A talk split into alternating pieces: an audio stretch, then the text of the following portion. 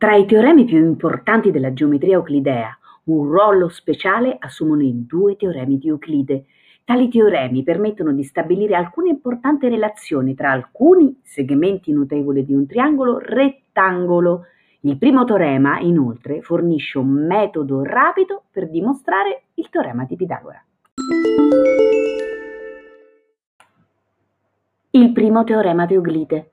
In un triangolo rettangolo il quadrato costruito su uno dei due cateti è equivalente al rettangolo che ha per dimensioni la proiezione del cateto sull'ipotenusa e l'ipotenusa stessa. Ora, se hai ascoltato il teorema di Euclide, tu ad altra voce aggiungi le parole mancanti nella registrazione. In un triangolo il quadrato costruito su uno dei due è equivalente al rettangolo che ha per dimensioni la del cateto sull'ipotenusa e stessa.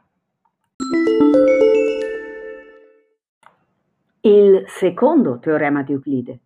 In un triangolo rettangolo, il quadrato costruito sull'altezza relativa all'ipotenusa è equivalente al rettangolo che ha per dimensioni le proiezioni dei cateti sull'ipotenusa.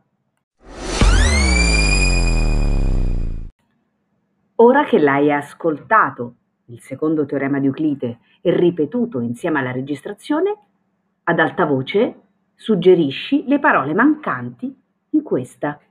In un triangolo il quadrato costruito